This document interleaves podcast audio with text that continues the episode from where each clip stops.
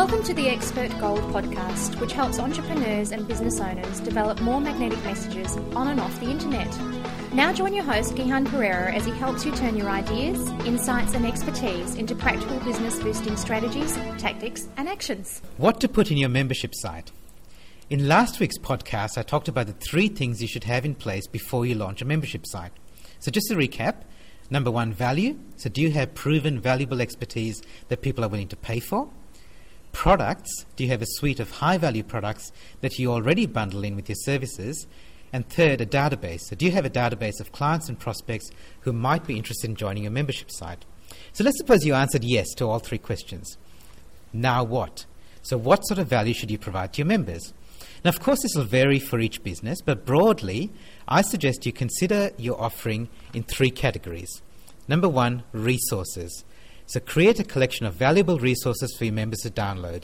Things like ebooks and audio programs, websites, software tools, Word, Excel templates, PowerPoint slideshows, manuals, tip sheets, online courses, video clips, multimedia tutorials, and so on. You get the idea.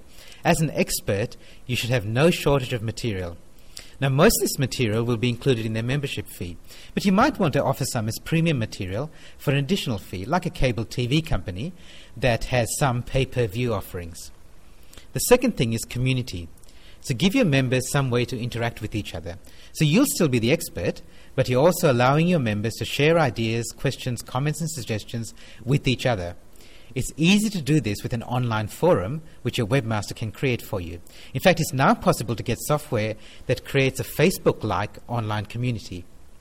And the third thing, which is very important, is give people access to you.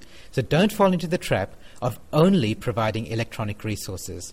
Your members are living, breathing human beings who still value having access to you in person. So do things like actively participate in the online forums. So post to a members only blog and invite comments.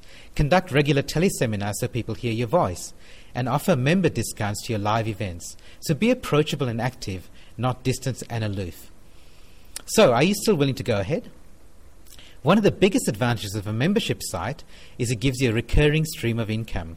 On the flip side, one of the biggest uh, disadvantages is that it commits you to providing value regularly. So, are you willing to provide resources, foster an active community, and deliver greater access?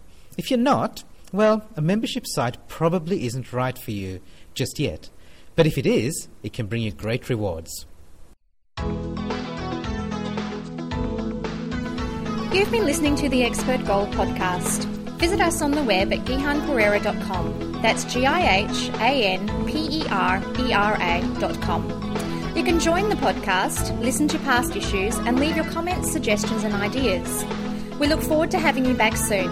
In the meantime, remember great minds don't think alike.